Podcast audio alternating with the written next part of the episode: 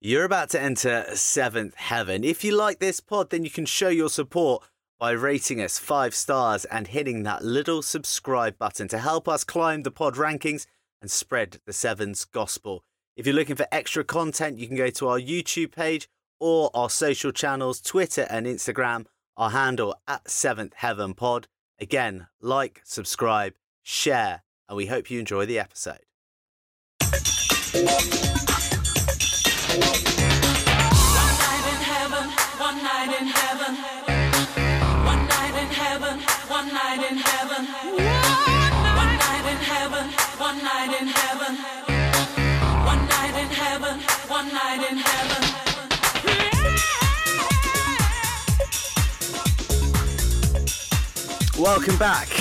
once again to your celestial one stop pod for all things rugby sevens. You're back in seventh heaven, up in the clouds with me, Burnsy, Mitch, and Chip. Last week we brought you everything New Zealand. We had DJ Forbes in the clouds, and what a pleasure it was. But this week we're hopping across the Tasman over to their old Antipodean foes, Australia. It should be the Sydney Sevens this week, so we have got the legend Chucky Stannard, the former captain, on the pod, and Bert's breakdown is back. Abby Burton's back to give us her scoop on the women's game. But first and foremost, we've got to start off with saying hi to the boys and how are you? Like that, Burnsy. Bert, Bert's breakdown, lovely. Good use of alliteration. Someone listed at school. You've been getting creative, Burnsy, in your spare time. Good to see. Good to see. Um, Chippy, Chippy, talk me through that huge. We're going straight into straight into a bit of code. Talk me through that huge win yesterday. Yeah, um, obviously a bit of a um, like an emotional one for the group after Guzzy leaving last week, and we spoke about because our character's been questioned in the media and all sorts. So yes, we just kind of um, got together, and the lads absolutely flew for the first seventy minutes, and I'd really dragged them down for the last ten.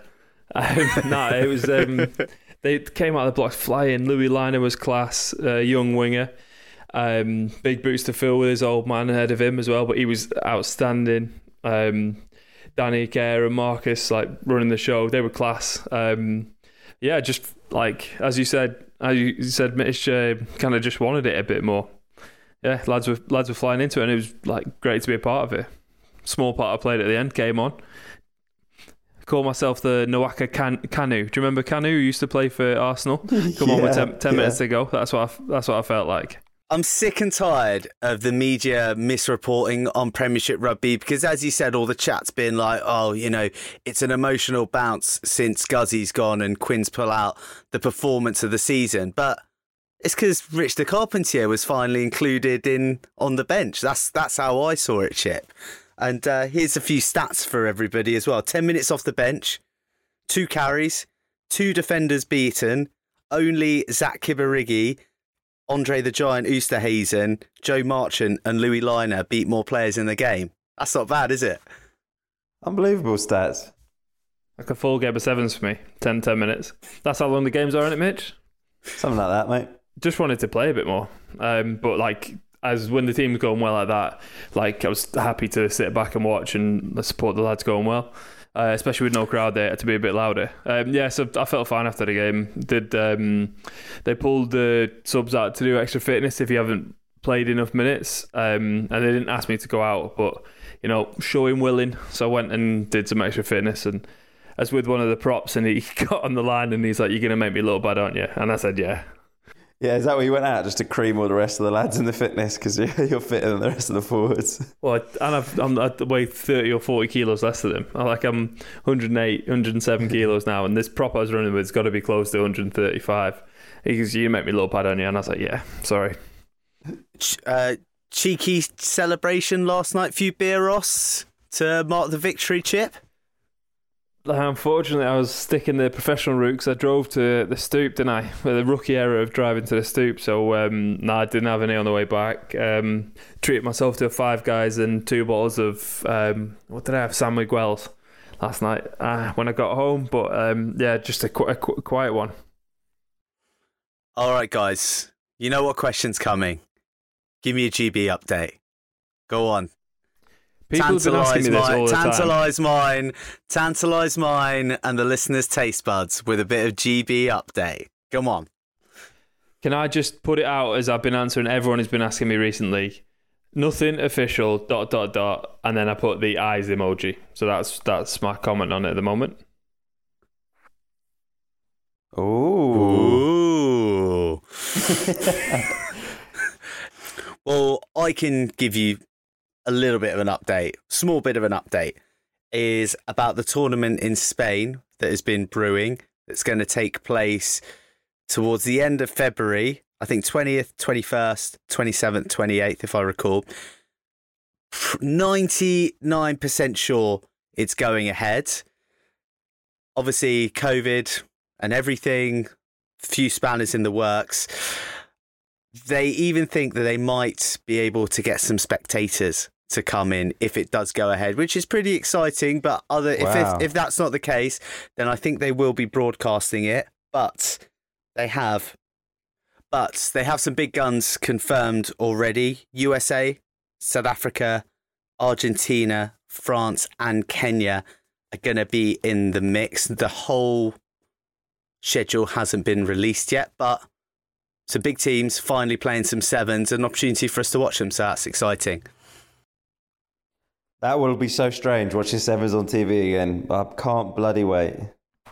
Bit jealous. I'm so jealous, Chip. It's ridiculous that we're not playing in it, but that's probably a conversation for another time. We'll see you out on the pitch in no time, I'm sure. Right, we've got absolutely loads to be getting through on the show this week, and I think we better kick things off with uh, our new favourite Northerner on the pod, Abby Burton. It's time for Bert's breakdown. One night in heaven, one night, one night in heaven. But to be honest, I'm just go- asking how how you feeling. How's our like how's everything going? How you feeling in the group? Like obviously you've been added to the WhatsApp group now. How are you feeling about it all? Yeah, um, I like I said to Flo, my housemate earlier on, I was like, this is so cool, just being able to do like something else other than just.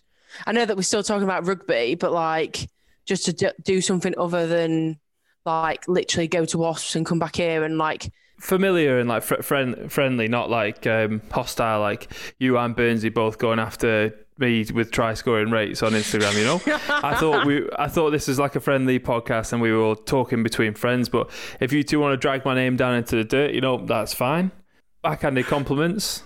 I didn't drag your name down. I'm just trying to save my name, considering that I literally have one try to my name in about 53 tournaments. So I got to, I got to big myself up in some way. Like I can't. But so if that means if you're drowning, if with you're- me, If you're drowning, don't you grab my leg. Strong that- enough to it kick means out of that grab, one. It means grab your leg. That's what that means. Shit, Bert to be like Kate Winslet in Titanic. She'd be she'd be on the she'd be on the plank, Chippy. You'd be frozen in the water to the plank, and then she'd unstick you and just sink you to the bottom of the sea. Yeah. Selfless Save birds. You yourself. lucky don't flip flip you off that anyway. Save yourself. You know what I mean? Burnsy, you would have been that guy that snuck into the lifeboat, pretended you had someone's kid and snuck into the lifeboat. Billy Zane. Yeah, a bit of Billy Say. Uh, to be honest, about Mitch, that, can we just finish this analogy off real quick? Mitch, you'd be playing uh, violin or something on on Titanic still. I'm still playing away, just hoping that things will go be all right. Right, so let's on to a bit of rugby because that is what we're here for. Ultimately, gang. Um, Sydney Sevens should be this week, but obviously it's not. You were there last year, Abs. What's the vibe? Oh, it's class. Like Australia, one of the best places to go on the series. Like people are great. Like the atmosphere in the stadium was like class as well. When it it changed from Sydney Olympic Park to into Parramatta this year, um, and like I, I don't know. There's something just about like being in a, a big stadium. Like you don't really ever get to do that unless like in the AP 15s. You don't really ever go to a stadium. So when we were doing it in the sevens, like just being in a big stadium, being around like all the different fans, it's it's it's one of those atmospheres that you just thrive off, and it like that's what it was last year. I wish we could be back there now. Oh, the days. the good old days. And also, like I know we spoke about it last week with New Zealand women, but the Aussie Sevens women are legit, well-known team, popular, well-followed team out in Australia as well, aren't they? So that must have been pretty cool crowd to have played in front of. Yeah, so cool. They're following over there, like the the Aussie teams, like they're like famous. You know, like when we think that we're kind of we we know people know who we are, but actually people know who they are. Like they're on the front of like magazines, like Caslick's on the front of like their sporting magazines out there. Ellia Green's in all of the yogurt adverts as well that we, we see. Um, but like their following is just insane. So whenever like when we've ever been in Australia before, there's just so many people there, and it just like they just follow them and they're top supporters of them as well. So it, just whenever you get to play against them, especially in Australia, like you you want to do well and you want to thrive off that atmosphere. So it like they are class to play against when you're in Aussie.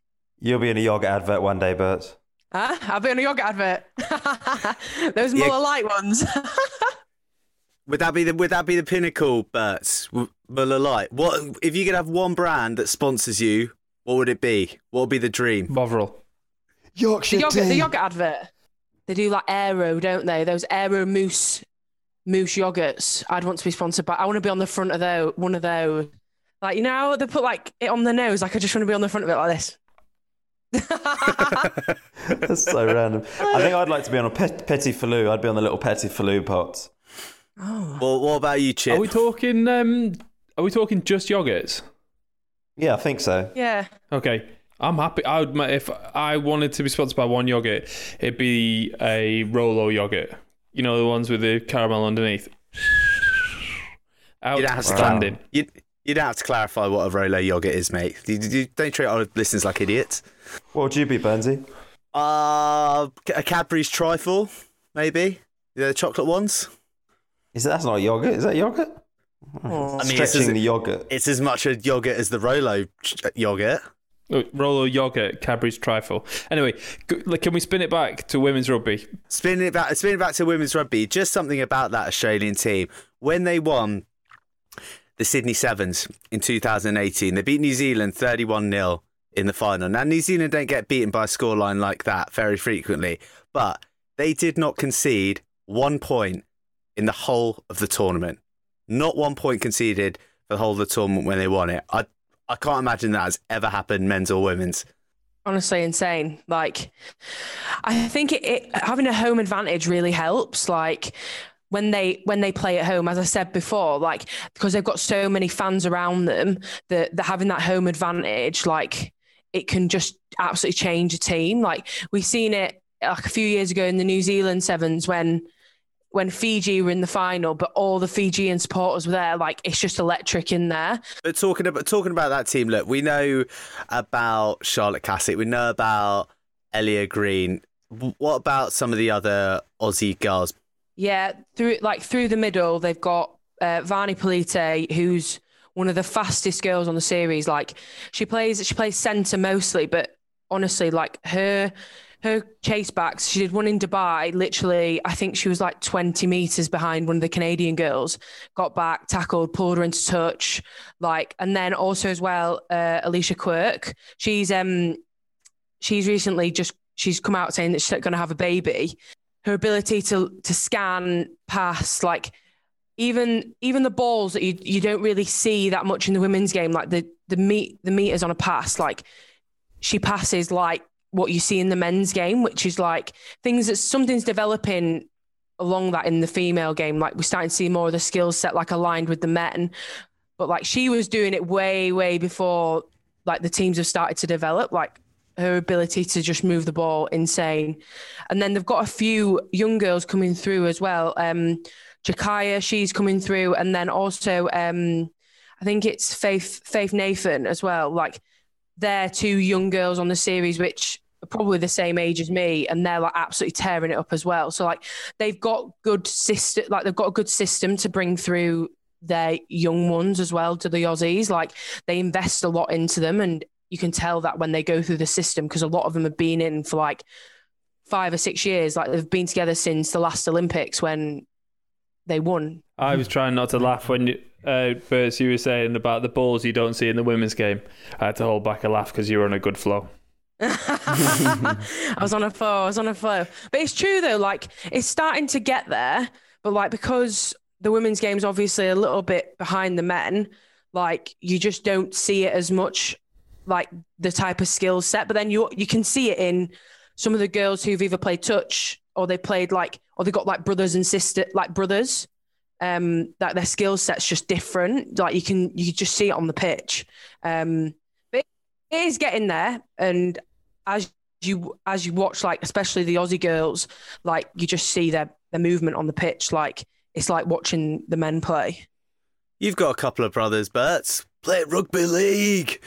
They do, they do, they do. Joe and Ollie, they both. To be honest, I think my dad wanted me to play rugby league, but at the, t- at the time when I when I started playing, I didn't think that like you could have like a career in rugby league. Um, but my t- yeah, Joe plays for Bradford and Ollie plays for Leeds. Um, but I think when I'm a bit older, I think I'd quite like to have a a, a transfer of the trade. I think I'd quite like to go and play a bit of rugby league in Australia. To be honest with you, like that's a that's a a solid dream. If you say it on the podcast, it'll happen as well. Yeah, throwing it out into the universe. Chip did it all last season with his contract, and look at him at Quins. Works. Uh, looking at rugby back home, massive result in the Allianz Premier 15s this weekend. Sarries got beaten for the first time since October 2018, and not just beaten, but by one of the new teams, Exeter Chiefs. No one saw that coming, right? absolutely like hats off to Exeter. Like they were they were insane. Like some people say that Sarries played badly, but like the honestly their their forward pack was just dominant throughout the whole game. And you you know what? When you're watching it, I kind of I kind of watch it thinking Sarries are going to pull this out the bag in the last ten minutes, like they do every single game. But like as it started to go, the clock started to go down and down and down, and they Lottie Clapp scored that last um, one of the last tries for Sarries. I was like, yeah, they're going to pull out of the bag. But as it was going down, I was like, oh my gosh, they are finally going to get beaten. Like, and ah, it's it's difficult to say because I, I like I've got a lot of love for some of the Sarries girls, like fellow sevens girls over there. But like, I think that it, it just proves that they're beatable. Like, they've been at the top of the Premiership for the past like three or four years, and someone needed to beat them. And I'm like, I'm glad that it came through Exeter. If I'm honest with you, like it just it just showed like, especially if you put money into something like how they've linked with the men's side. If you put money in something like you just reap the rewards further down the line, and like that's exactly what they've done. Hard work, getting players in, getting players from different countries, like the Spanish um, girl from the Netherlands, loads of USA girls, some of the Canadians, get them in and just make a super team really. And that's what they've done at Exeter. Like hats off to Susie Appleby for that. Last thing on our agenda before you scoot off, Bert, is really interesting article in the Telegraph yesterday, written by Katie Rowan, who has done a number of articles on sevens in England. Shout out to Katie because she's uh, she's Legend. she's she's supporting the sport and she's putting it in the limelight and giving us shout outs and keeping keeping it in the rugby public psyche. But she ran an interesting article about two of your England Sevens teammates, Meg Jones and Celia Quansah, who not only play for England Sevens and for WAS, but are also in a relationship with each other. Talk to us about that article. Yeah, the article that Kate put out, like it just, I, it's one of those things where like in women's rugby, people are always stereo, stereotyped as being like lesbians or like switching from fence to fence, whatever you want to call it. But like that, I feel like it's talked about a lot, and rugby's like stereotypically that, but like no one actually sees the good side of it. I think people just brand women's rugby as you're a lesbian, they don't want to get involved in it. But actually, like Megan C, they have literally just, I wouldn't say like transformed, like, well, I would actually like transformed like the perception around it because both of them two, like, they've come through England sevens together, decided we're gonna, we really like each other, we want to be together, and they've proved that you can be professional in a workspace but still be in a relationship as well. Um, and it's the same when they've come to wasps as well. Like, I don't think people would actually know that if that they were in a relationship unless you really got to know them. Um, because they're so professional, like they don't ever mix rugby and well, I'll say this: they don't ever mix rugby and their own personal life unless they're doing analysis about something. And if there's something that Meg doesn't agree in, then she'll tell Celia. Um, but like that, I just think it's great for like exposure of the sport, just to just to show that like it can be done and same sex couples they can be open and honest with the rest of the world and still do what they love in rugby. And you know what, hats off to them because I guarantee you there's so many so many people who are together within the league because it's so open and as Meg said in the article, like people accept being gay within rugby, women's rugby a lot more because it's so open and people are so like vocal about it. But I bet you there's so many couples within the women's league who just don't want to speak about it because they don't want to be branded as the lesbian because people are just people just want to shy away from being branded as a lesbian. But actually, if you are, then be proud of it. And that's what C and Meg have done by doing that article. Um, so yeah, proud of them. Yeah, they've had, they're, they're such. Um, I think it was easy to like because we know them. It's easy to see them um, talking publicly about it and, and imagine that that's just that's an easy thing for them to do. And, and I haven't really spoken to them about it since it's been out, but there's definitely a huge amount of courage actually because it's not like it's not a given that you can talk about that publicly and and undoubtedly there'll be people that will backlash against it you know when it's in a national newspaper like that um, and I think it's incredibly powerful it really it really got me thinking about the men's game as well because as you say uh, and uh, as Meg said in the article like women's rugby is probably one of the safer spaces to come out um, but that is probably the opposite in in the men's game um, I, it's a I, really. I disagree. What do you think? I disagree. Think? I disagree. I'm just I- thinking of the numbers of openly gay men in rugby. Maybe not as bad as football. I don't know. Like, I don't. I don't think. I don't think that the uh, the hateful uh, culture surrounds would surround it in rugby. I think like football's a completely different sport, and the tribalism and the way that fans interact with the game. I think that it's coming from a bit of a nastier place, and I think that in rugby, obviously you've got like Nigel Owens, you've got Gareth Thomas, and I, I mean, I, I personally, if I was playing with a guy and he said he was gay, I literally wouldn't care. I, it just would wash over me, and it's like, right, fine, cool. I'm surprised that more there aren't more open gay players.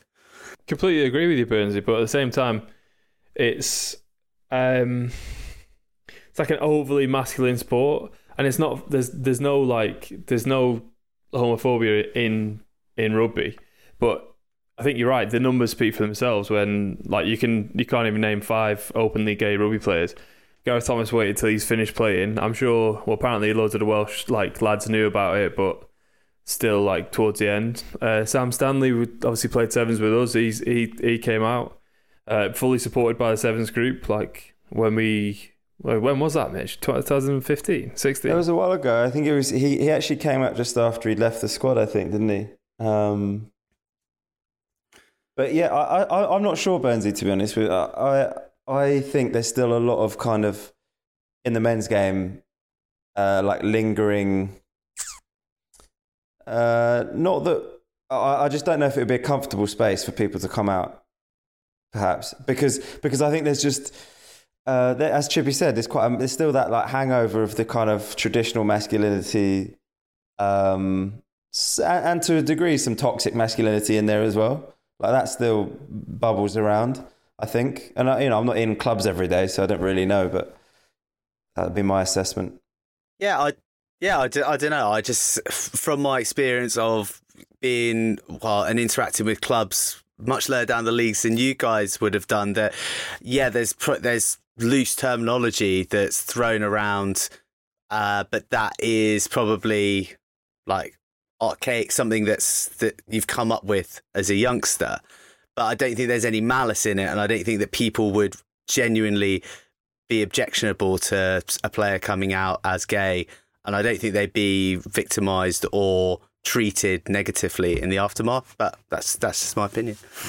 Yeah, I think like I think in the the impression that I get from like men's rugby is that like I agree with you. I don't think that like gay men would be like like ostracized. I think is ostracized even the right word? Well, just like yeah, yeah, That's the right word. ostracized. yeah, Yeah, like ostracized for being gay. But I think because of what rugby's come from within such like a masculine dominated sport, that's why girls get called that you're a lesbian because you're going into a masculine dominated sport.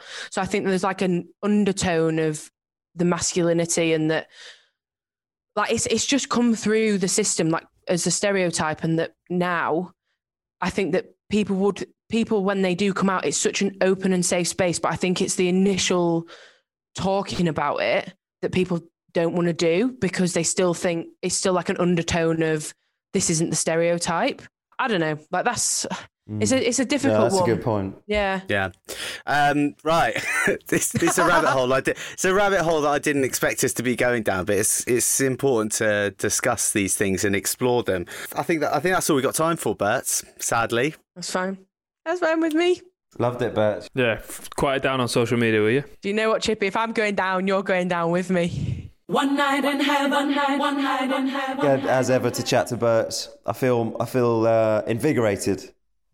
I feel educated Yeah. as well. It's nice to have an expert on on the women's game rather than us three clowns trying to like botch together with limited knowledge um, some content. So yeah, good to hear from Bert and good to hear um, some expertise.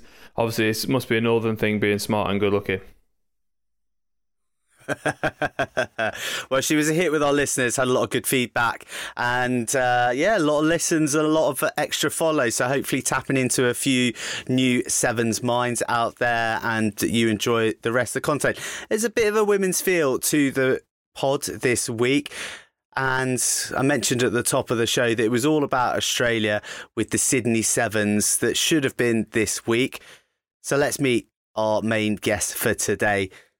Uh, he's a man who really embodied the Australian jersey for over a decade in the world of sevens. 47 World Series tournaments under his belt, the all time top Australian point scorer, and he's 15th overall with 1,239 points in World Series history. 68 tries. He's even got a penalty under his belt. I'd love to know where that came from. He was the 2010 Australia Sevens Player of the Year, but now he's trying to mastermind the Aussie Women's Sevens team's defence of their Olympic gold in Tokyo. He's assistant coach now, can't get away from the game, and boy, has he got a few stories. It's Chucky Stannard. One night in heaven, one night, in heaven. I, I remember I was talking to uh, Charlie Hayter earlier, and uh, who, who interestingly, like your careers have sort of aligned insofar as you both went from playing and then into coaching roles with the ladies. And uh, he was saying that one time you absolutely gave out to him because I think it was in Vegas, and he did that like scored it and then did a roly poly. And it was on. It ended up being on loads of highlights things. But apparently, after he scored it, you gave out to him and said, "Like, what the hell are you doing, mate? You look like an idiot," and stuff like that. Is that true? It is true. I think there's um there's one there's one there's a good one with um Garrett Garrett John just took over our our program actually, and we are in Dubai, and Carlin Isles gets a he got about two meters on the edge, and off he went. It, it was more than that, and typical. I'm at the back, no chance catching him, but he takes off, goes and scores the try and I'm filthy. All I had to do was just try and keep him out, just keep him out from the post. Um, and he walked out, like we sort of walked towards him to give him a little mouthful. And um, he went to sort of shake my hand, so I knocked the ball out of his hand and then gave him a little spray. But I got booed for that big time. And um, Garrett pulled me into the room after that, and I'm like, oh no, I'm in trouble. And he goes, I love your work. It was awesome. That is so good. But I, I think he was happy because we ended up winning that game. So he, I think if we lost, it would have been a big different story. But yeah, I, mate, hated hated losing, uh, whether it was to EJ in a running competition or anything like that. The, the, the boys copped a fair few sprays as well. Surely you weren't losing to Jenko in running comps. The only thing he would have beaten you in was um was the Hamstring curls, yeah. yeah, hamstring test. He's got no chest as well, EJ. Little secret, and not bench press. For, he's terrible on the bench press, but mate, absolutely um, massive engine. He could run all day. He was ripping Yeah, he he did have an engine. I remember that. So do you do you ever have a run around with the girls in training? Like, do you stand in as an extra body? Is that part of the part of the gig? yeah, part of it. Um, as much as they they try and get me. Um, I've got uh, different coloured boots for different days. Um, yeah, I have to run around them. Which, which uh, when they catch me and do all that, I, they don't let me. They don't let up on it. They tell me. So um, I've, I've got these green pair of boots. I, I call it show and tell. So they um, if they start getting lippy, I take the green boots out and try and give it to them. But um, yeah, I, I don't get away with much with them now. I'll, move a lot slower. Who, who out of your girls would you like to run into least? Um, there's a young girl, Sariah Paki. Uh, she loves tackling, which is really odd. I've never met anyone that just loves contact. Um, and Ellia Green, she seems to find the, girls in the team, the newbies, and just frick she'll just run at them and try and put them into the ground. Um, I s- there was a clip strong. actually of her warming up. I think it was in I don't know where it was. Maybe maybe in Dubai, and she was warming up, and you were doing your sort of contact warm up in the team, and whoever she was with just got absolutely destroyed. And I was just thinking that like it almost looked too much. I felt really sorry for whoever her partner was in the contact warm up because Ellia was just absolutely like that. She's obviously so powerful, and she did wasn't holding back at all in this warm up. It was like hundred percent. And this girl didn't look like she was. I can't remember who the other one, the other player was, but she didn't look like it she was was- enjoying it when they, they were wrestling one they? I think I saw that, and she was throw ragdolling around, threw her down, and I was like, I've got zero interest in doing that before a game. I was like, No, you're all right. While we're on the women's team, do you want to talk us through the uh, Commonwealth Games um, Wally prank with the women? I've had some in- inside intel that that might be a good story if, if you want to elaborate. how did you find out that, Tiana? Hey, I think fingers in. No, I can't say anything. I, I'll never reveal my sources, but Well, what- what the girls it was we were all together, sort of in the one joint, and um, we got this little Wally, and I think it was Sean McMahon had it, and the girls stole it. Um, and Shawnee, Shawnee's young buck back then, and I sort of was, oh, Shawnee, we've got to have to, you can't let that crap happen, you know. Like, um, I said, why don't you try and get that, the one they have? Uh, I don't even know what they is it what is it like a little toy that they have to carry around? yeah, the youngest carries it around. It's just a little uh, uh, little kangaroo that they, they carry around. Anyway, we, we got this. We stole this thing off them, and um, and I thought we we got to go full hog here. So we went and got some old salmon and tuna out of the out of the buffet and the smoked stuff. And what I did was I ripped a hole in the the groin of it because it wears these green rugby shorts and a jersey. So I jammed in a lot of um, salmon and tuna and into this hole, and um, and then I patched it back up, and I, we gave it back to them. Anyway, for, for days, I think they were washing it, they were putting it in ice baths and everything. So it just just festering. But Oh, I- God. If we if they're going to play those games, you might as well go over the line, you know. Um, Nice. I've got a lot of time for that, Chucky. Did you? Was that the role you played when you were a player as well? You were the prankster in the in the group. Yeah, mixed, mixed. Yeah, I, I quite liked it. Um, yeah, it, yeah, I was. It sort of lightened the moods when things weren't going well as well. And as you guys know, when you're on tour, it's sort of you're away from families and stuff like that. You're sort of just in that little group, and it's quite easy when you when it's going crap to get down and that. So, sort of, there was a few. We were lucky. We had a few good good lads in our team that like mucking around and and getting the vibe up, you know. So. Jock, so obviously with the Aussie Sevens, like kind of renowned for like filtering young lads through, and whenever we played against you, you'd, have like you, like Sammy Myers, Ed Jenkins, and then like a couple below that uh, with it, but then you'd have like a majority of like young lads in the team. What's the kind of like ethos in Australia with sevens, and how is it used in like well compared to us because we've got a load of old bones in our team. I think it. Uh, the young blokes sort of um, saw it as an opportunity to move on to 15s if they if they go well in sevens. But I think they um, we we get a good group of 20s most years, and and a lot of those guys when they ID them, um, I think sevens is a good option to sort of get their name out there as well, if, if they don't get picked up by a super super rugby club. So um, it's a good opportunity. It's basically just a stepping stone for them to get noticed and Like a and, good shot um, window kind of thing. Yeah, absolutely. So you, you see guys like um, Sean McMahon, Liam Gill, um, even Nick Phibbs, uh, Bernard Foley, they all sort of uh, didn't get picked up in Super Rugby clubs when they were younger and started in sevens. And then th- those guys that I mentioned, they sort of went on to be Wallabies, um, which which was fantastic, you know, and it sort of give, gave a good name for the sevens as in a, a young kid, young boy coming through could play sevens and sort of progress into Super Rugby. So it wasn't sort of uh, play sevens and you lost the 15s. So I, I, think the, the proof was in the pudding that it sort of produced some good good young kids. So uh, yeah. Who do you reckon was, was the best that you played with in that time out of those names? Um, they, they were all different. I, I loved playing with Bernie because we were sort of um, each other's sort of wingmen. They sort of played a bit pitch. smarter back then. yeah.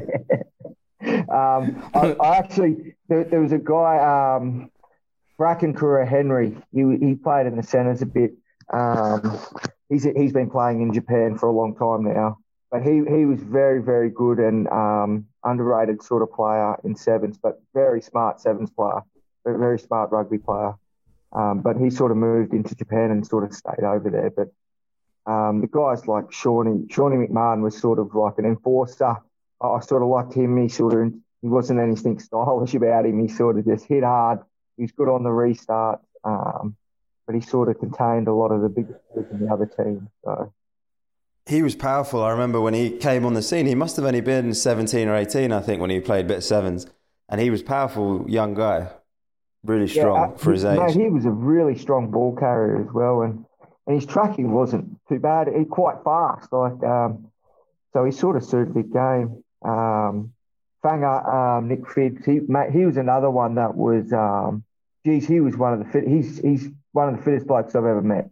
He was unbelievable. He could, and, and playing sevens, he, he could play every minute, every game. In the middle, just chased everyone down. Like he he fixed up a lot of crap for us just by covering tackles and, um, but yeah, those, those blokes were all young blokes coming out of school playing club football. Because you were getting these young guys uh, quite regularly, and there was a little bit of changeover. Did you have to change your tactics to suit the qualities of the players that you had?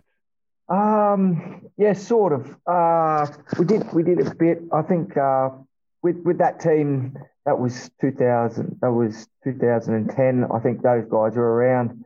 We sort of played a more ad lib sort of game back then. Um, I think towards the end we were a bit more structured in in sort of how we played.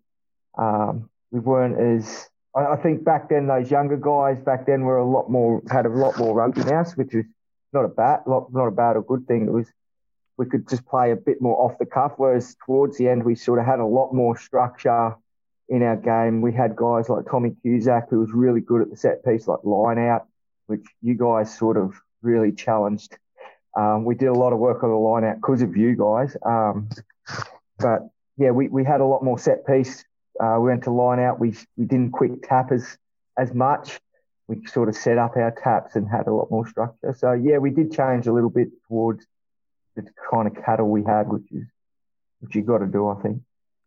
One of my favourite memories about Tom Cusack is when we were in having a few post tournament drinks in Cape Town, I think it was, and it was great, great time. Everyone was absolutely flying, and uh, it was all fun and games. And for some reason, Tom just stood up on a table and started a chant about himself, chant which can't really be, be repeated here, but it was Kusaksa and it was a word that rhymes with banker. Yeah. And he just started shouting that at the top of his lungs in front of everyone in the club, and everyone yeah. just joined in saying it.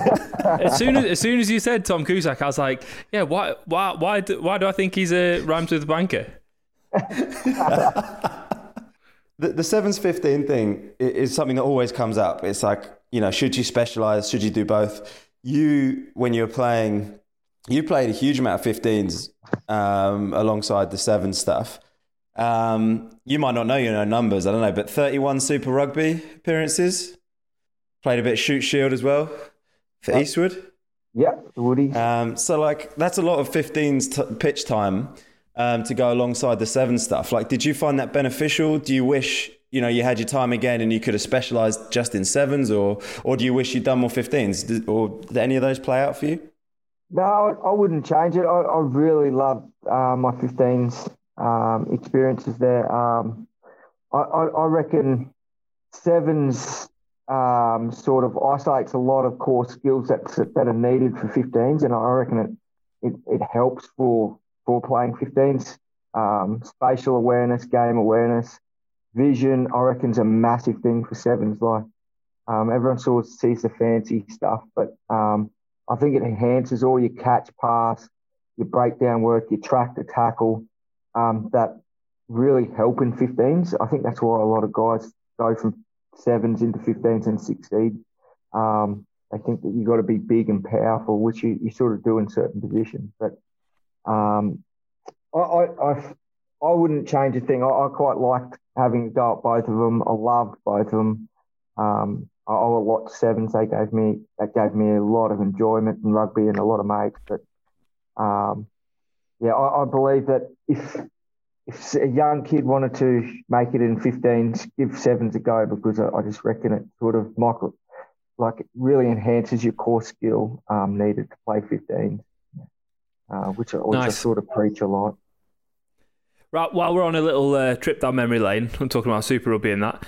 Um, what's one of your like high? Well, one of your lowlights we'll start with. One p- point in your career that you think that was like terrible. I wish I'd never done it, or one point where you're like, oh, rugby's crap or whatever, and then finish it with one of your highlights, one of the best parts, looking back at your career, one, like the best moment you've uh, experienced on or off the field? I think there was a time where I got back from Japan. I think I came back to sevens, went for a year or so, a year. There was a time there where I wasn't really getting along with um, um, Snoz. We sort of button heads about a few things um, not playing much in the sevens. Um, I was I was really close to leaving then. I think I had another year on my contract. I was.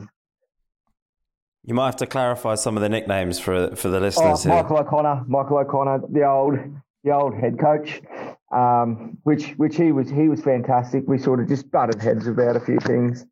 Um, yeah, I just wasn't really enjoying rugby off the field. wasn't going too well as as um, like we we just moved to Sydney, things weren't going well off the field. Um, yeah, I was really close to pulling up the pin then, um, and I remember hanging in there. My old man rang me and just said, "Just hang in there. You never know what'll happen." And I think Geraint John took over the program then, and I thought, "Oh, I could be out here," because um, I, I, didn't know who he was. Um, and I think my first session, I hadn't talked to him. My first session, we were we were doing a drill and it was a competition. He he loved the competition drills, which I I did too, because you had to have a winner and a loser. And um, I think we come in at the end, and he said something, and I, I said, yeah, if the refereeing was any better, we would have like just a little little smart ass com- um, comment, and he absolutely gave it to me in front of everyone. And um, I was like, yeah, right, I fair call. Just took it on the chin. And I thought, ooh, I'm in deep shit here. I, I think I might get punted because um, I was yeah, it wasn't it wasn't a good time. And then I remember he pulling me aside and saying, "Yeah, I had to give it to you. The old boys, the young boys, will sort of get in line now." And he, he sort of did it to make an example. But we got on really well, and it sort of turned it around for me. Um, I started enjoying um, rugby again. Um, I think a big thing that he did was he he, he drove competition within the the squad, and, and I sort of thrive on that sort of thing. I've got to be challenged. Even if I fail, you you got to be challenged. Um, so that that was probably the most down point of my career. Um, most enjoyable. There's a few. There was um, 2010 when we won in London against. We won the cup in London um, against South Africa. Uh, I think we were building some good momentum and after that, I think we made the final again against Samoa, which was um, the following week in um, Scotland. But, like a home tournament, London for you, though. Yeah, yeah. so many Aussies. oh mate, um, that that was awesome because that was the first cup win I was involved in, and then um, that's a funny story actually. That was a, that was actually a really good night after that. Um, Um, I really enjoyed those ones. But then we went on to, I think that back then Scotland was the last one, maybe. Yeah, Edinburgh. Edinburgh, yeah. And then um, we made the final, and I think I don't know who tomorrow were playing, but they had two extra times um, after the game, and um, I remember they didn't even go back to the dressing room, and they stayed out onto the, the side, and I thought, we got these blokes, they're buggered, like they're they're proper stuff. We got them, and I remember the first kick off, we kicked it off. Um, I think Henry Vanderglas caught it ran the length and scored. I'm like, hey, we've got, we, we're going to fucking smoke it. And I think we lost by about 30. Um, oh, God. um, but but that, that that was a really good time. Um, good bunch of blokes. Uh, that we're all still pretty close. That that crew. There's a lot of boys that are, we we still stay in contact. Um, that that was probably one of the most enjoyable time. That was when Samoa were at their best as well, wasn't it? They won it that year. Is that right? 2010, they won it, the series. Mate, they were unbelievable. They had Pesamino on the wing. He was a flyer back then. He's one you usher into the corner, right? If you're sweeping, you just try and show him the corner. Hundred percent. They they don't.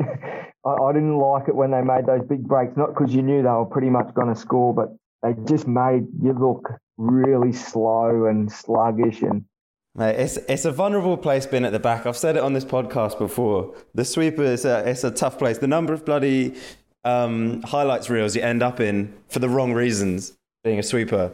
Enjoying it. Well, look, Chucky, the reason we got you on is because it's meant to be the Sydney Sevens this weekend, or it was this weekend last year. Um, I just wondered if you could share some memories about about the Sydney Sevens, some of the good times that you've had there, and tournament memories. Uh, I think uh, you're, you're welcome to include the time you beat England in that as well. Yeah, um, I, just, I, I, I hope you guys go and re-watch that game because I don't know how the what the hell happened there. I think it's on. I think it's on our schedule of stuff to rewatch because we're doing like watch throughs going on. We're going to do some stuff for YouTube, like watch throughs and watching games, and that was one on the list. And I was oh, still, still stings.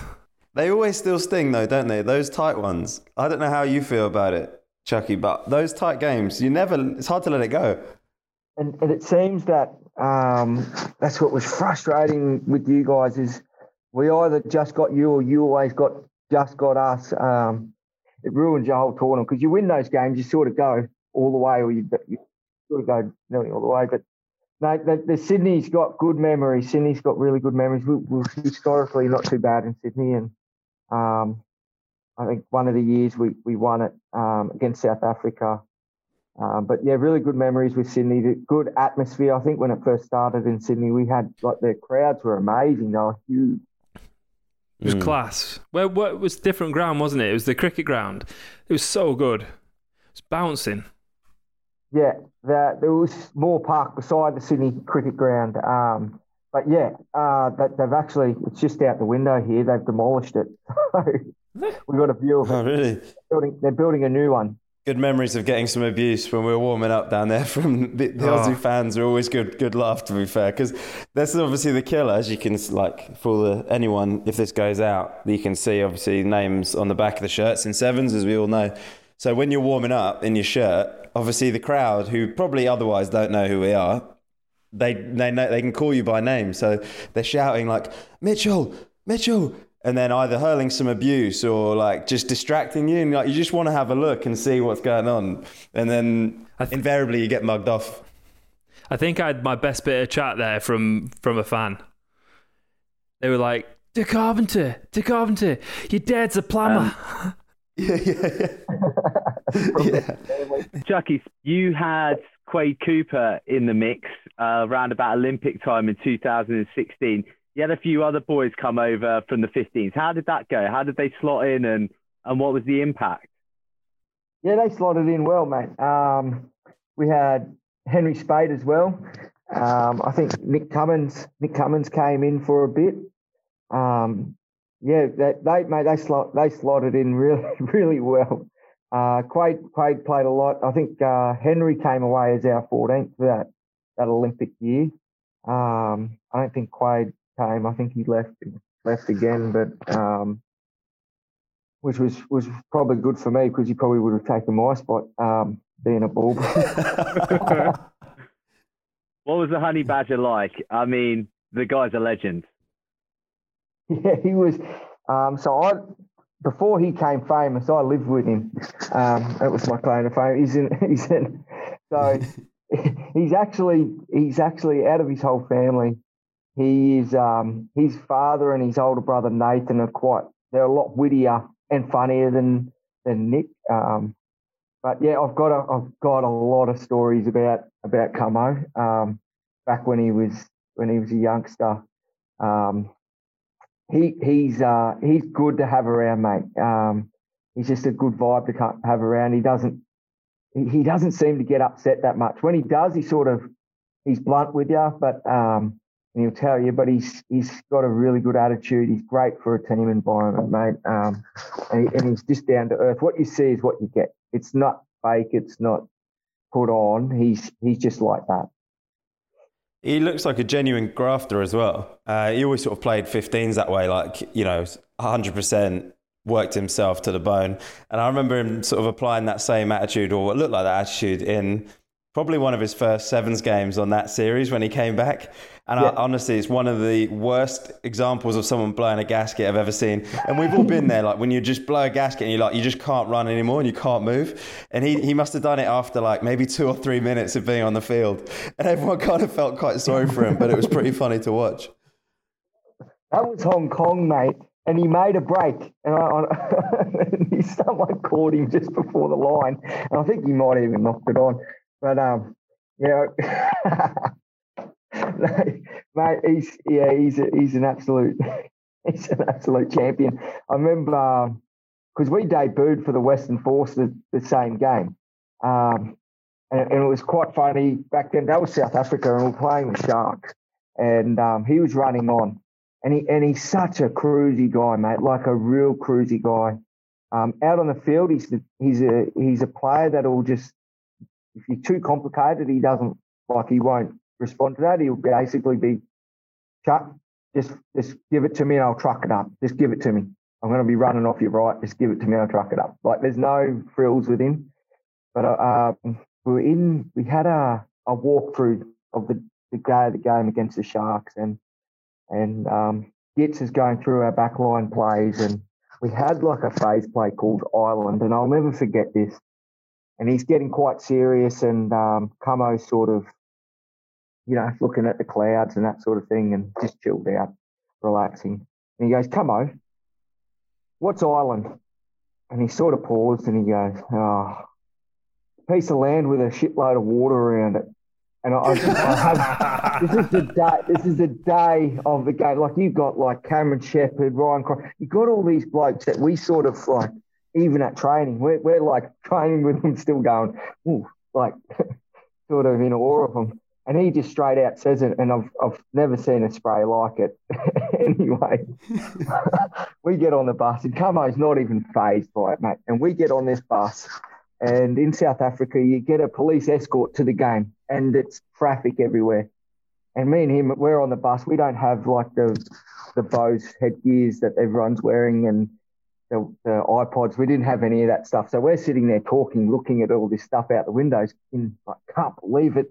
It's our first game. We're amped. And I remember um, one of the coaches getting up and just spraying us for being loud on the bus, like talking too much. But anyway, we got to the we got to the game and and Gitz is into him. But uh, Camo got man of the match that game. We Class. so after all that, he Amazing. got, he got man of the match. He's he's one of the, the most chilled out, sort of down to earth guys, mate. And that there's no frills. So yeah, a lot of good stories. Oh, I could definitely sit here all night and listen to some more of those stories. That's class.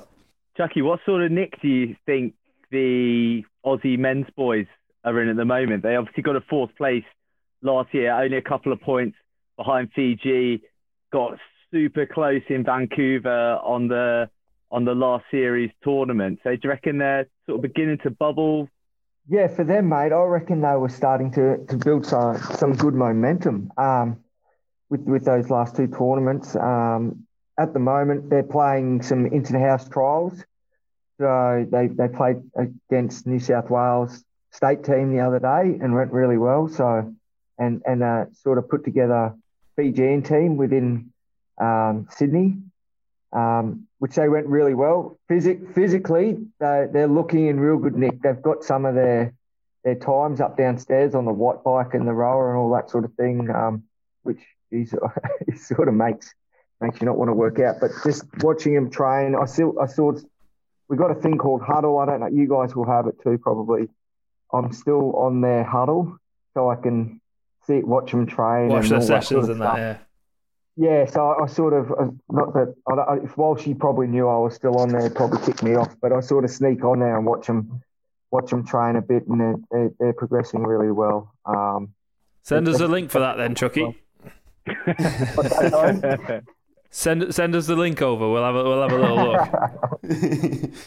Do you have to keep your distance in term when it's when the banter's flying around and you want to get in and be one of the boys again? Do you have to remember that you're a coach now and kind of step away and Yeah, um, yeah, that that actually that's been one of the most challenging challenging things um, with it. Um, like the like general, like, um, I don't go in the locker room or any of that sort of stuff now, but just through the halls, some of them like little Maurice Longbottom sort of str- throws a bit of chat out sometimes, so I quickly remind him.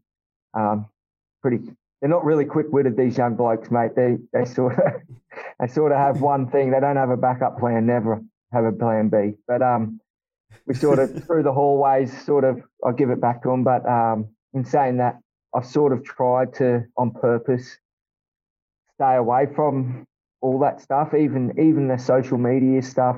A bit easier with sort of the guys that have moved on now. I can sort of go back to socialising with them, but I've sort of really kept my distance even even off the field with with a lot of those.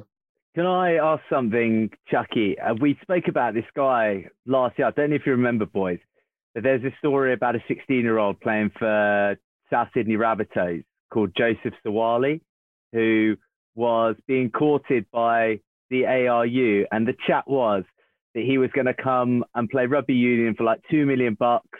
And the big plan was to get him into the Aussie Sevens team in time for the Olympics. Was there any truth in that?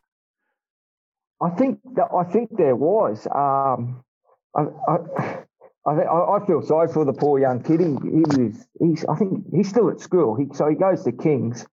Um, unbelievable athlete. Like unbelievable, mate. It was. He was fifteen. I, it was two years ago. I was start just started coaching, and the boys were doing some restarts. So, so he turned up and he's in like uh his school gear and he's quite he's quite a tall sort of guy. Anyway, they, they were doing their restarts with the pods, and he was challenging them, getting up and just getting them back. And I'm like, who is this kid? Like he was almost like a Palmer Fowl, um, uh, like a dead ringer of Palmer Fowl. Like he's sort of body type, just a bit smaller because he hasn't grown into his body yet. Um, and Scotty Bowen, the, the head of seven, sort of, he's 15 years old. He goes to King. wow um, not knowing who he was. But yeah, he was he was definitely getting um, attention. Like he was in the paper every day, mate. From either the Roosters looking at him, the South Sydney looking at him, the ARU. I think he, he wanted to have a go at the, the Olympics, and that was sort of something I guess he was talking to with the ARU about um, doing that sort of thing. I don't know everything that was behind the scenes, but I sort of I sort of feel sorry for a young kid like that that sort of got put in the spotlight, sort of set up to fail in a way. Like he's he doesn't get to play school football now. Like he's sort of signing a deal with whoever he signed with, but doesn't play school football with his mates. He sort of goes off and just trains and and doesn't experience all those good times you play with your mates. And um, I, I reckon that's an important time of when you're a young fella is playing a lot of football for club and, and school. Hundred percent, Um, especially at that age, you can just carry on going, can't you? Yeah. Play um, Wednesday, Saturday, Sunday. Yeah, and, and it's, it's changed since since we were playing. Oh, I remember you'd at school you'd be playing club footy and school footy, so you'd be playing a couple of games on the weekend and training four days after a week, and um, the, like you're always hanging out with your mates. I sort of you sort of see these young kids now that, that, that are like he, he's a, he's going to be a superstar, but um, and and I hope he is. But you sort of wish that they sort of let him go and go and play footy, go and experience some um, tough times because he's a kid that probably his first sort of interaction is going to be playing a, an adult, and regardless if he's if he's talented and super talented, playing an adult sort of different sort of feel, you know, like um, they're not going to. Yeah, you, you never now. get those years back, do you? Nah, and they're, they're good memories to sort of have. But um, I, I, I, I, from all reports, he's a really good kid, level-headed kid. So um, I don't know him personally. I've seen him a couple of times training down here, um, and and mate, he's going to be something special. Talking of talking of the Olympics, Burnsy touched on it there. You're now coaching a team who's obviously got a, a pretty good record at the Olympics for sevens. How does that weigh? Does that weigh heavy on your shoulders as a coach, and, and maybe on the players as well? You know, because probably they're going to be going into this summer as favourites as well. Your team. So, what's that like? Coming coming from a couple of guys who've probably not been favourites before. Chip, have we? Can't remember a time when we we're favourites to win anything, but. Um, yeah, that must Biggest- be an interesting biggest drinkers. experience in this. Oh man, I tell you, it's a um, it's a really good question, and it's a question I sort of, I'm I'm quite excited to see sort of how some of the girls react because, um, like you said, I've we've I've never been in a team where it's a dead set favourite, or I, I I never sort of played with sort of pressure like that. I didn't see it like big pressure moments like that. I sort of like that sort of thing. And if I fail, I I fail. Like it, I don't, I don't not care about failing, but um, it's it's such a good um, interesting thing to see because it's not only the pressure of can you retain a gold medal. It's it's all the it's all the media attention and all that sort of stuff that you might get pulled from. Like some of these girls are going to get pulled from all these different directions, right? Um, um, on top of preparing for what their actual role is, and that's to play footy. So off field, I don't know how to sort of that's a that's a bit that where they're going to sort of probably have to learn and and um, deal with themselves. But I, I wouldn't know. You can't exactly tell them to follow your example with the off-field stuff, can you, mate? Oh, That's right, and and and it's and these times are totally different. You know, like um, I remember Michael O'Connor coming up to me in 2009 saying, "Do you want to um, you want to come away with the sevens?" I said, "Oh, mate, I don't know, I don't know." Um, and he goes, "Let's we'll go to Europe, have a few beers, um, see a bit of Europe, and and play some footy." And play some footy was sort of at the end of his sentence, and like and, and you know like you, you'd sort of um, go out for dinner and have a few beers midweek and go and have a trial game and and then you just go out and go hard you know and and after the tournament you you go and let your hair down um I sort of lost my hair but um after that but you sort of enjoy your time. And and I saw it when I first started sort of seeing it as you'd ne- look, I don't know where I'm going to get this experience ever in my life, um, where you can sort of go overseas, play play hard, but also go and have a drink with people that you you sort of going to go see for two weeks and and enjoy some different cultures and that um, and that that could end next year. That could end next tournament. You know what I mean? Um, and as the years went on, that sort of changed, and I think um, the more it got professionalized and you sort of started getting paid and, and there's sort of um, pressure on results and that sort of thing, that's when it sort of changed a bit more. You probably had to sneak out, sneak out. I've had a, I've had a couple of them, especially especially when Ben Ryan was our coach. It was like there was a I think it was a ten o'clock curfew in Wellington, and I was like, I'll just go out for a, a sniff, just go out for a sniff. I got back at like quarter to twelve with Alex Gray, and he was like. Mate, we need to go up the fire escape. Get the lift to level 14. We'll go the fire escape and in the far end of the corridor, this old hotel. And he, you walking down, he's trying to get past his room. You can see his door little jammed open, waiting if anyone's going past. I was like, oh, God.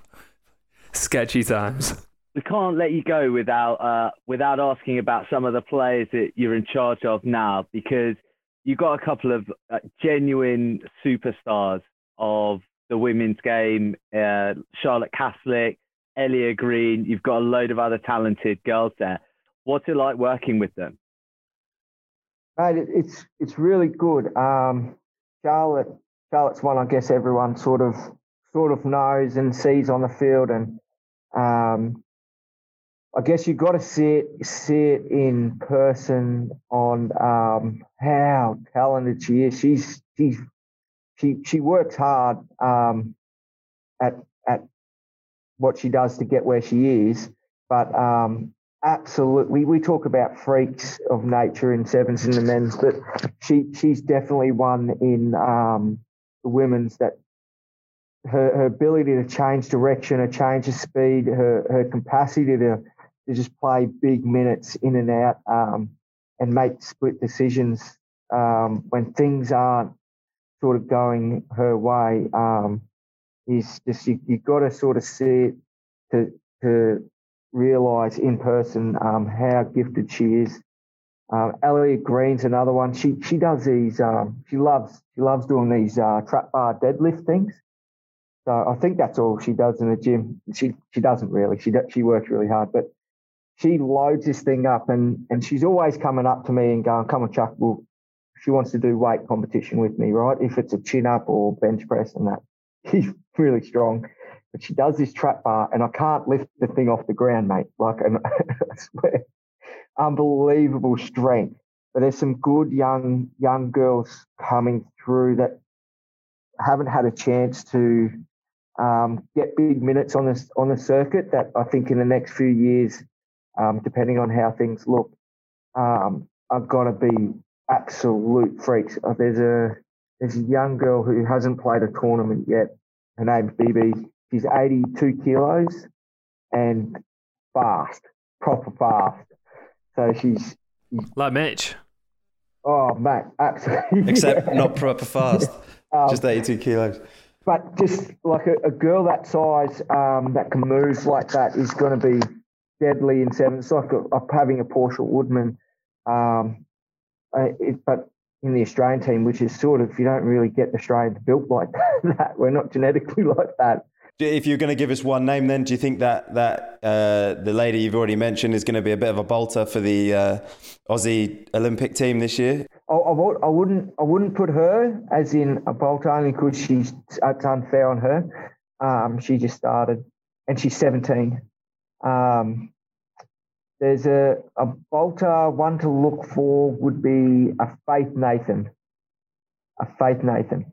Um, she played in South Africa. Um, a little ball player. She can play multiple positions: centre, wing, halves. Um, electric just a good change of direction, fast off the mark. Nice. Hey, Chucky, it has been an absolute pleasure to have you on. Thanks for having me. Mate, amazing. Yeah, cheers, Chucky. One night in heaven, one night, in heaven. I got a lot of time for the manner in which that bloke approaches the game of sevens. Very much a man after my own heart. It's, he's pretty old school, isn't he? Real good. But what about him as a player?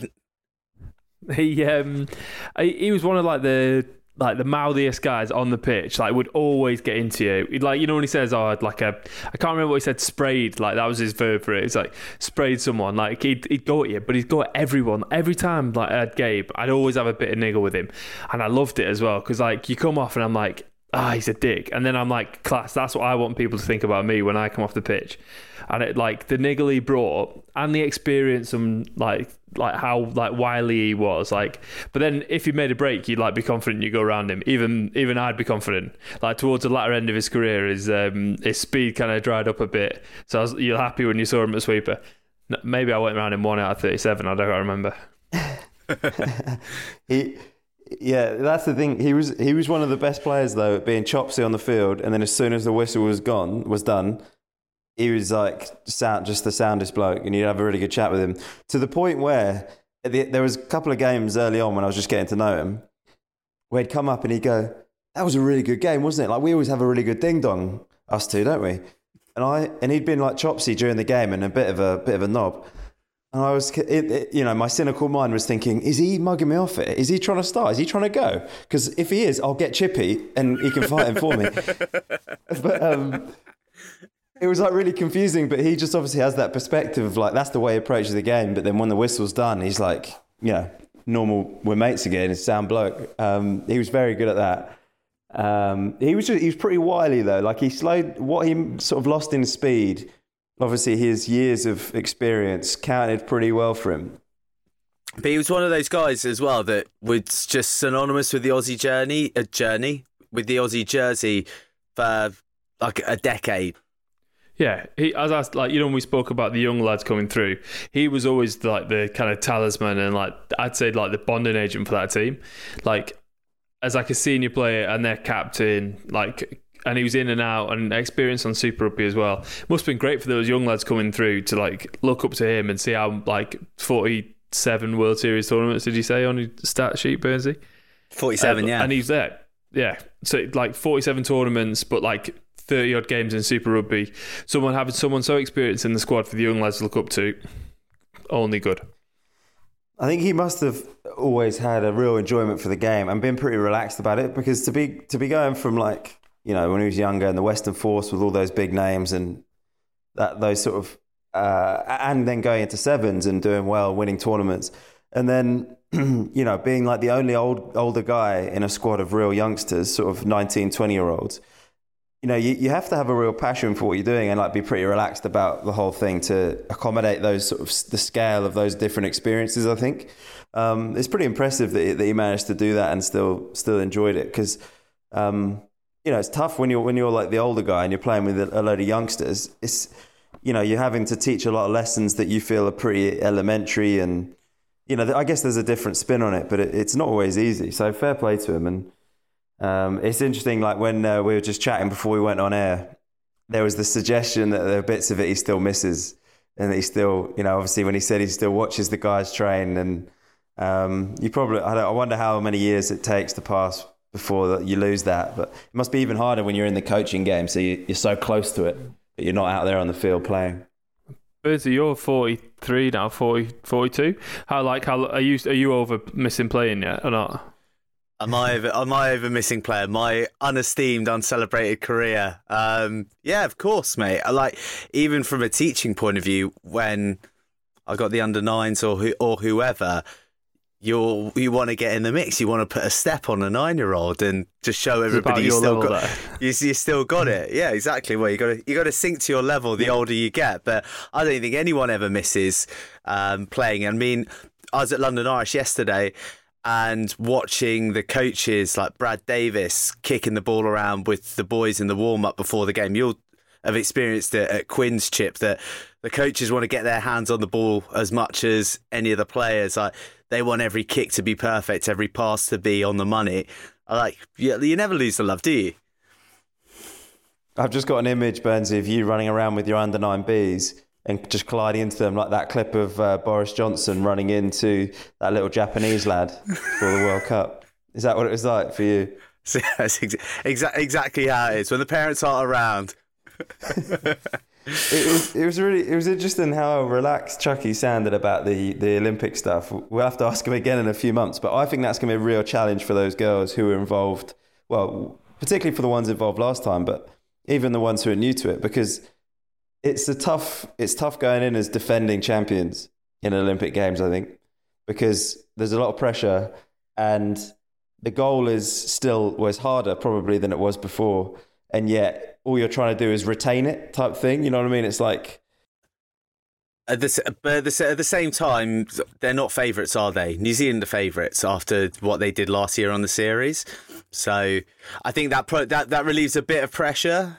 But I I think if you're in the game, you know that at the moment New Zealand, or certainly off last season's form, New Zealand are the best team. But it doesn't matter because the media hype going into an Olympics will all be clips of them winning the gold medal four five years ago, um, and that plays into the psyche if if you're not prepared for it. I think. That's your Aussie 7 special in the bag. It's been an absolute pleasure to have Bert and Chucky on the pod, and of course, you gentlemen. But until next time, from all of us up in the clouds, up in seventh heaven, it is adios. We See you there. Bye.